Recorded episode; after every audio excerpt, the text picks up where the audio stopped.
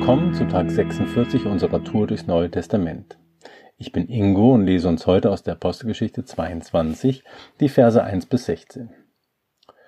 Brüder und verehrte Väter, sagte Paulus, hört, was ich zu meiner Verteidigung zu sagen habe.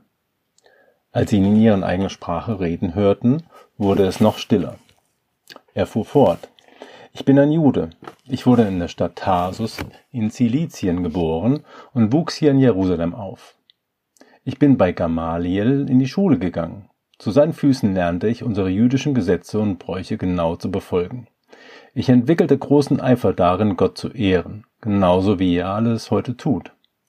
Und ich verfolgte die Anhänger des neuen Glaubens bis in den Tod. Männer und Frauen verhaftete ich und brachte sie ins Gefängnis.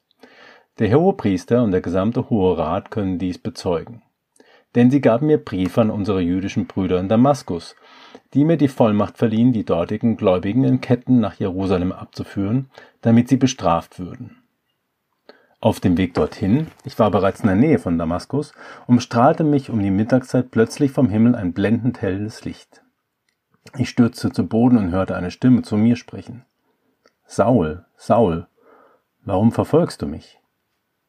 Herr, wer bist du? fragte ich. Und er antwortete, ich bin Jesus von Nazareth, den du verfolgst. Meine Begleiter sahen das Licht auch, aber sie hörten die Stimme nicht. Ich sagte, was soll ich tun, Herr? Und der Herr erwiderte, steh auf und geh nach Damaskus. Dort wird dir gesagt werden, was du tun sollst. Durch das helle Licht war ich erblindet, so dass meine Begleiter mich an der Hand nach Damaskus hineinführen mussten. Dort lebte ein Mann mit Namen Hananias, ein frommer Jude, der sich an das Gesetz hielt und unter seinen Glaubensbrüdern in Damaskus hohes Ansehen genoss. Er kam zu mir, stellte sich neben mich und sagte, Bruder Saul, du sollst wieder sehen können. Und noch in derselben Stunde konnte ich ihn sehen. Dann sagte er zu mir, der Gott unserer Vorfahren hat dich erwählt, seinen Willen zu erfahren und den Gerechten zu sehen und ihn sprechen zu hören. Du sollst seine Botschaft in die Welt tragen und allen Menschen sagen, was du gesehen und gehört hast. Was zögerst du noch? Steh auf und lass dich taufen. Rufe den Namen des Herrn an und lasse deine Sünden abwaschen.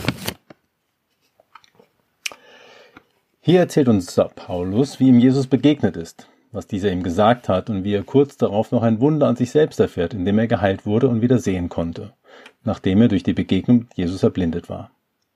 Dieses Erlebnis verändert ihn und lässt ihn von Saulus zu Paulus werden, von dem eifrigen Verfolger der Christen hin zu dem, der die gute Botschaft im ganzen Mittelmeerraum und darüber hinaus verbreitet. Ich finde, in dem Kapitel können wir wieder einmal Gottes unglaubliche Gnade erkennen und wir erfahren etwas darüber, was Gottes Plan für uns ist. Die Erblindung nach der Begegnung mit Christus, wo Paulus damit konfrontiert wird, dass er Christus verfolgt, muss ihm wie eine Strafe vorgekommen sein. Eine gerechte Strafe dafür, dass er so vielen Christen Leid zugefügt hat, indem er sie eifrig, gewissenhaft und ohne Gnade verfolgt und ausgeliefert hat. Als Blinder kann er unmöglich weiterhin diese Aufgabe erfüllen. Er ist also arbeitslos und abhängig von anderen, die ihn führen und ihm helfen. Durch seine wundersame Heilung erfährt er Gottes Gnade, die ihm alle Sünden vergibt, und er nimmt die Gnade an und auch den Auftrag, den er von Gott erhält. Der weitere Verlauf von Paulus Leben ist ein Beispiel dafür, was Gott von uns möchte, nämlich dass wir uns verwandeln und unsere Stärken und unsere Gaben für seine Sache einsetzen und nicht nur für uns selbst oder für unsere Ansehen oder irgendeine Stellung. Paulus war auch als Verfolger der Christen sehr gewissenhaft und hat seine Aufgabe, die Christen zu verfolgen, mit großem Eifer, großer Sorgfalt und ohne Rücksicht auf Verluste durchgeführt.